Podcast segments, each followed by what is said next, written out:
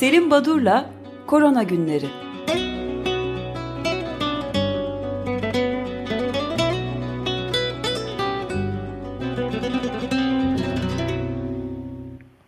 Günaydın Selim Badur, merhabalar. Günaydın, merhaba. Günaydın. Günaydın Özdeş. Ee, Amerika Birleşik Devletleri'nden sonra Brezilya'da da askeri darbeden bahsedildiğini duydunuz mu? Başkanın oğlu evet. Eduardo Bolsonaro. Bugün e, dükkanlar açılıyor Brezilya'da. Bununla ilintili takım eleştiriler üzerine e, askeri darbe sözünü etti. Böyle bir e, olasılıktan bahsetti ki e, Güven Güzeldire'yle söyleşimiz sırasında Amerika Birleşik Devletleri'nde de eğer Trump seçimlerde gitmezse ne olur diye sorulduğunda e, eski bir politikacı e, e, Silahlı Kuvvetler e, Genelkurmay karşı gerekirse onlar müdahale eder demiş. E, bizim ülkemizde de konuşuluyordu bir süreden beri açık oturumlarda falan. Demek ki bu bir moda herhalde, bu askeri müdahalelerin gündeme geldiğini görüyoruz. Ama e, Brezilya'da bu Covid bağlamında gelişti. Tabii bu evet, aynı üç ben... ülkede sağlık bakanları ile devlet başkanları arasındaki gerilim de bir şey, gelenek herhalde. Evet, odaya, değil mi? Değil. e, Fransa'da bu Stop Covid uygulaması başlayalı bir hafta oldu biliyorsunuz. Bu Stop Covid e, Uzak Doğu Asya ülkelerinde ilk uygulanmıştı. Google ve Apple'ın e, ortak bir e, aplikasyonu telefonunuza indiriyorsunuz ve pozitif olanları televizyonunuzdan, tele, telefonunuzdan takip edebiliyorsunuz. Ancak Fransa'da bu çok tartışmalara yol açtı.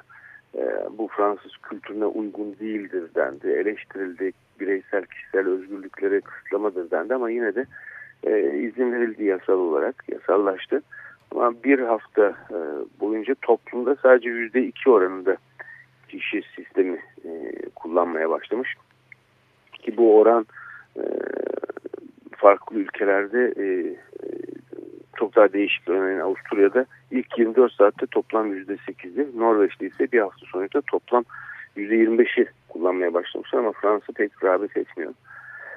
Ee, iki düşünürden e, ilginç açıklama var. Bir tanesi Yankel Fijarkov, kendisi e, bir e, şehir e, bilimcisi. E, Covid on dokuz ile ilgili bir yorum yapmış. Diyor ki uzun vadede yaşanan sağlık krizi dünya üzerindeki adaletsizliği, eşitsizliği daha da derinleştirecek diyor. Biraz e, çok iyimser bir görüş e, ortaya koymamış. Bazı insanlar sosyal mesafeyi bile uygulamaları mümkün değil bazı insanların, bazı toplumlarında ve Covid on dokuz ile eğer mücadele edilecekse buna e, karşı e, başarı elde etmek isteniyorsa eğer bu ancak sosyal eşitsizliklerin üstesinden gelinmeyle olur diyor Yankel Fijalkov. Bir de e, Bulgaristan'da e, Sofya'da bir e, liberal stratejiler merkezi başkanı e, bir kişi, kendisi polit, politikacı, politika yorumcusu, politikolog diye tanımlanıyor. Aslında bütün bu olup bitenlerin e, küreselleşmenin sonucu olduğunu e, belirten bir e, yayın yapmış, yüz yirmi beş sayfalık Ivan Krestev. Ee, bu çeşitli e, insanlardan bahsediyoruz konuyla ilgili e, demeç veren ya da yorum yapan Peter Piot'tan bahsetmek istiyorum. Son olarak bu kişiler arasında Peter Piot e, daha önce biz bir programda değinmiştik. Belçikalı bir e, mikrobiyolog, e, Anversli. Kendisi Ebola virüsünü ilk bulanlardan uzun süre UNAIDS'in başkanlığını yaptı. Birleşmiş Milletler'in AIDS e, kolunun. E, kendisi bir süreden beri Londra'daki, İngiltere'deki London School of Hygiene and Tropical Medicine'in başkanı. Dünden itibaren Avrupa e, Komisyonu Covid on dokuz araştırmaları danışmanı olmuş. Kendisinin ilk demeci diyor ki e, Singapur, Tayvan ve Hong Kong dışındaki tüm ülkeler e, başlangıçta bu pandemiyi küçümsediler. Ciddiyetini algılamadılar. Ee, bu saydığım üç ülkede daha iki bin üçte yaşanan SARS deneyimini yaşadıkları için e, bu işi ciddiye aldılar. E, bir diğer e, ülke grubu da diyor süratle yaygın taramalara başlayan Almanya gibi işi ciddiye alan ülkeler diyorlar. E, buna karşılık hepimizin bildiği gibi İsveç ve İngiltere hani e, toplumsal bağışıklığı sağlayalım, işte şöyle mi yapalım, böyle mi yapalım diye farklı e, uygulamalarla kötü örnek oluştururlar. E, ve e, Peter Piot'un yeni olarak söylediği bir şey, bu e, çalışmalarda, yani kovid on dokuza ait yapılacak e, bütün planlamalarda muhakkak e, çalışma gruplarının içine bu hastalığı e, atlatan, bu hastalığı yaşayan insanları da katmamız gerekli. Bu da önemli bir e, bakış açısı diye belirtmek istedim. İstanbul'da İstanbul Politikalar Merkezi Mercator Politika Notu e, üç araştırıcının, Gökçe Uysal, Hamza Mutsay ve Mehmet Cem Şahin'in kovid on dokuz pandemisinin iş gücü piyasasında yarattığı tahribat nasıl takip edilmeli diye bir raporları var. Ayrıntısına gireceğim ama ilginç bir nokta, e, iki önemli özelliğe değinmişler. Birincisi, ümidi olmadığı için iş aramayı bırakanlar e, bu e, konuda Ocak ayından itibaren yüz binleri aşan, e, ümidi olmadığı için iş aramayı bırakan insan sayısı var. Bir de ilginç bir yaklaşım, ben bilmiyordum, belki e, sizler biliyorsunuzdur. Bu e, iş dünyasında ve iş e, işçileri nasıl etkilediğine dair e, gözledikleri bir başka parametrede e, ilan sayısı, yani iş arayan ya da toplam ilan sayısı ve yeni ilan sayısında da inanılmaz düşüşler oluyor bu Türkiye'de. Bu da ilginç bir yaklaşım diye vurgulamak istedim. Böyle sansasyon, dedikodu şeklinde bir habere değil, ilginç bir bilimsel çalışma yolunu yapmak istiyorum, önemli. Ama benim nedense pek anlam veremediğim bu son bir hafta içinde Lancet, New England gibi önemli saygın dergilerden çekilen yazılar vardı, hatırlarsanız. Evet. Hidroksiklorokin ve işte bir takım farklı uygulamalar ile ilgili, tansiyon ilaçları ile ilgili iki yazı. Birincisi Lancet'ten, diğeri New England Journal of Medicine'den. Bunların ortak noktası Surgisphere isimli bir veri toplama kurumundan hastalara bilgileri almaları, o aldıkları bilgiler üzerine, datalar üzerine de makaleleri yazmalarıydı. Şimdi bu Surgisphere'in niye üzerine gidildiğini ve neyin ismi diye araştırmaya çalışıyorum, yani bakmaya çalışıyorum. Aslında bu kuruluşun e, yöneticileri üç tane Hintli, e, Sapan Desai e, esas C E O'su. Şimdi bu kişinin e, background'una ya da özgeçmişine ait e, bir takım bilgiler çıkmaya başladı. Örneğin e, kendisi e, bu randomize kontrollü klinik çalışmalar yerine yapay zekayı ve e, verileri bir araya, bir araya getirip harmanlayıp sağlıklı bilgiler alınacağını söylemiş ve e, hep e, kuruluşunu yüz binden fazla hasta verisini, ki bunları üç dünyadaki üç yüz hastaneden topladım, altı e, kıtadan, e, bunları size sunuyorum diyor. E, kendisinin e, özgeçmişinde ya da bu kuruluşun, bu e, Surgisfere'in e, sitesinde e, Miami'deki Miller School of Medicine'de e, kardiyoloji departmanının başkanı olduğu yazılıyor ki Ee, üniversite böyle bir durum söz konusu değil açıklamasını yapmış. Ee, kendisi daha çok e, kök hücre tedavileriyle çalışan birisi. Kalp sorunları, yaşlanma ve cinsel disfonksiyonlarda kök hücre uygulamasını yapıyor. Ee, Covid için de bunu önerilen birisi. Ee, yani geçmişiyle ilgili bir takım ifadelerinin doğru olmadığına dair açıklamalar gelmeye başladı peş peşe. İkinci kişi Sapan Desai. Ee, o da e, Duke Üniversitesi'nde e, e, çalışan bir kişi.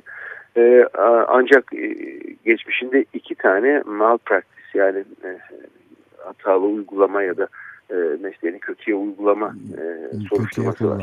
Evet. E, bütün bunları söylemenin nedeni, demek ki bu Surgisphere isimli dataları sağlayan e, kuruluşun e, pek de e, hani güvenilir olmadığını gösteriyor. Bir üçüncü kişi de Amit Patek. O da Miami Üniversitesi'nden. Onun da bu tarz e, sorunları var. E, örneğin e, kullandığı e, ben şu şu şu özelliklere ya da şu şu şu görevlerde bulundum dediği e, görevlerin e, gerçekleştirildiği kuruluşlar açıklama yapıyorlar peş peşe. Yok bizde böyle çalışmadı ya da bizde böyle bir e, görevde bulunmadı diye. Bu herhalde önemli ve biraz daha dikkat edilmesi, üzerine düşünülmesi gereken bir konu. Ben de bir şey söyleyeyim bu zaman. Tabii. Bu noktada. E, niye bu Surgisphere denen şirketin bu kadar tereddüde yol açabilecek uygulamaları ve başındaki insanların böyle uygulamaları olduğu bilindiği halde neden bu saygın Lancet gibi ya da New England Journal of Medicine gibi yayın organları hiç bakmadan yayınlamışlar bu şeyleri. Yani tabii bu konuda özellikle böyle bir kuruluştan bu dataları neden e, alıp kullanıyor araştırıcılar, yani makaleleri yazanlar, bir, bir ona da sorgulamak lazım. E, Lancet ve New England Journal tabii bu e, ilaç dünyasının e, karmaşık ve e, tehlikeli olduğunun e, belki dolaylı bir göstergesi. Konuya dikkat etmek lazım evet. diye düşünüyorum. Yani işin içinde e, bu saygın tıp dergilerinin e, yayın politikaları da olabilir tabii. Şimdi bir süreden beri doğrusunu isterseniz üroloji alanında e, kovid on dokuz ve SARS-CoV iki ile ilgili çok değişik, çarpıcı, önemli yayın çıkmamıştı. Dün iki tane yayın çıktı. İkisi de Neuroflin bir isimli bir moleküle ait. Bunlardan birinci yayın e, çok merkezli bir çalışma. Almanya, Finlandiya, Estonya, Avusturya, İsviçre var. İçlerinde Özgün Gökçe isimli bir Türk genç araştırıcı bulunmakta. Buldukları e, konu şu: biz şimdiye kadar e, SARS-CoV iki virüsünün e, A C E iki reseptörü aracılığıyla hücrelere bağlandığını biliyorduk.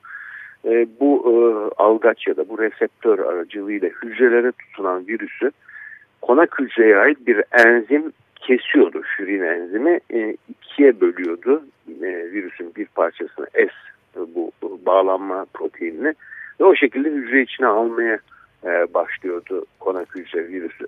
İşte bu hücre içine alma aşamasında e, kısaca e, N R P bir denilen bu nöropilin bir molekülünün rolü e, gösterilmiş. Bu önemli bir e, konu, bu ayrıntı. Neden önemli? Çünkü E, tedavi ya da ilaç geliştirmede bu nöropilin üzerine gidebilir bilinmiyordu şimdiye kadar. Aynı gün içinde e, bir başka ekip İngiltere, Estonya, İsviçre ve Macaristan'dan, İngiltere'den Liverpool Üniversitesi. E, bunlar da e, yine nöropilin üzerine e, bir çalışmalarını yayınladılar. Herhangi hakem denetiminden geçmeden e, yazı makale e, okuyucuya sunuldu, ama bu iki makalenin önemli olduğunu düşünüyorum. Yönteminde yeni bir e, ufuk, yeni bir e, tedavi olanağı sunması açısından önemli bu nöropilin. E, antikorlar konusuna dün değinmiştim. E, gerçekten evet. Bu antikorların e, hani e, bir tanı amacıyla ya da e, çeşitli kurumlardaki bireylerin, çalışanların tanınması açısından uygulamasının yani bir yararı olmadığı gibi anlamsız bir şey olduğunu, bu yaklaşım çok ticari olduğuna vurgu yapmıştım, ama E, seroepidemiolojik çalışmalarda antikorlara bakmak önemli. Yani bir toplumda kaç kişide, e, hangi e, kesimde, hangi yaş grubunda bu virüsle temas daha fazla diye. Şimdi iki tane çalışma var önünde. Bunlardan bir tanesi e, nerede yayınlanmış? Nature'da yayınlanmış. E, diyorlar ki toplumlarda e, on bir ülkeden yaklaşık on iki ile on beş milyon bireyin e, enfekte olup olmadıklarına bakıldığında, matematik modellemeyi yapıyorlar. E, en fazla yüzde dördü toplumların e, enfekte e, olduğu görülüyor.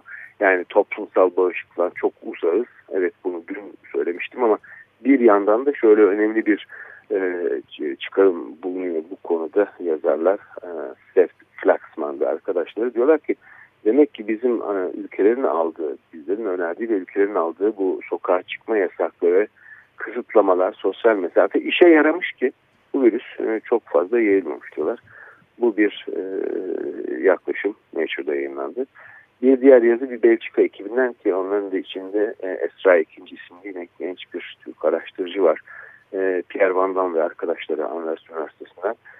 Belçika'daki koronavirüs antikorlarına bakmışlar ve burada da bu, bu ülkede doğrusu isterseniz hani beklenenin çok altında, yüzde altılar civarında bir seropozitiflik saptıyorlar. Yani gerçekten virüsün yayılımı bir şekilde beklendiği kadar çok yaygın olmadığı ortaya çıkıyor. E, bugün biraz bilimsel çalışmalara ağırlık verdim. E, cinsiyet farkı, yani cinsiyet farkı erkek ve kadınlarda görülme sıklığını İşte reseptör farkına, e, hormonlara bağlayan çalışmalar vardı. E, yeni yayınlanan bir çalışma e, Takahashi ve arkadaşları yayınladılar. E, SARS-CoV iki'nin ve bunun oluşturduğu hastalıkta cinsiyet farkının immünolojik yönünü araştırmışlar. Erkek hastalarda çok daha fazla oranda sitokin ve kemokin salgılanması olduğunu, monositerin aktif olduğunu.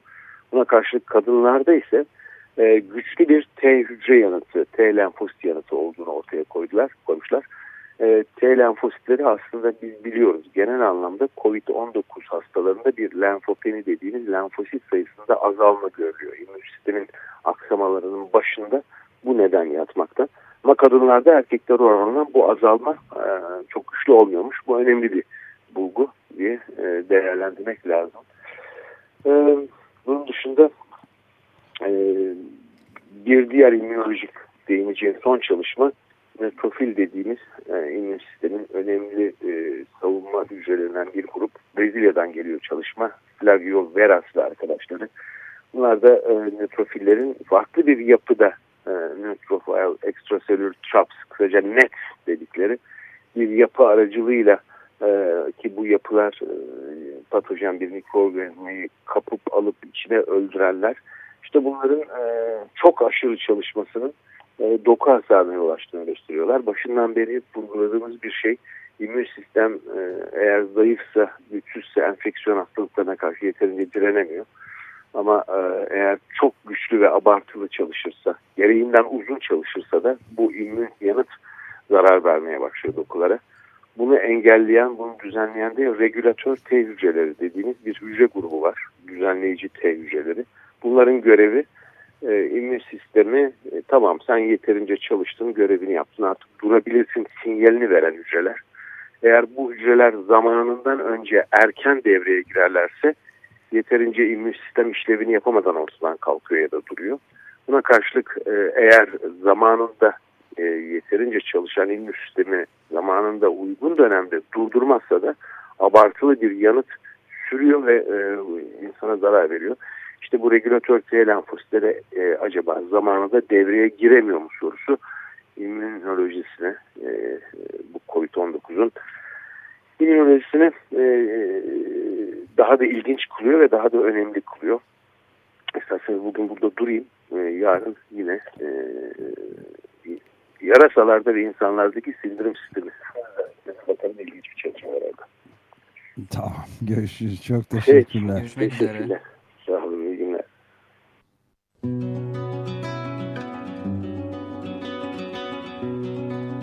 Selim Badur'la Korona Günleri.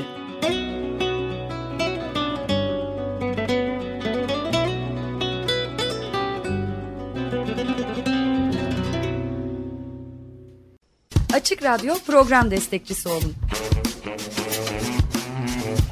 Bir veya daha fazla programa destek olmak için iki yüz on iki alan koduyla üç yüz kırk üç kırk bir kırk bir.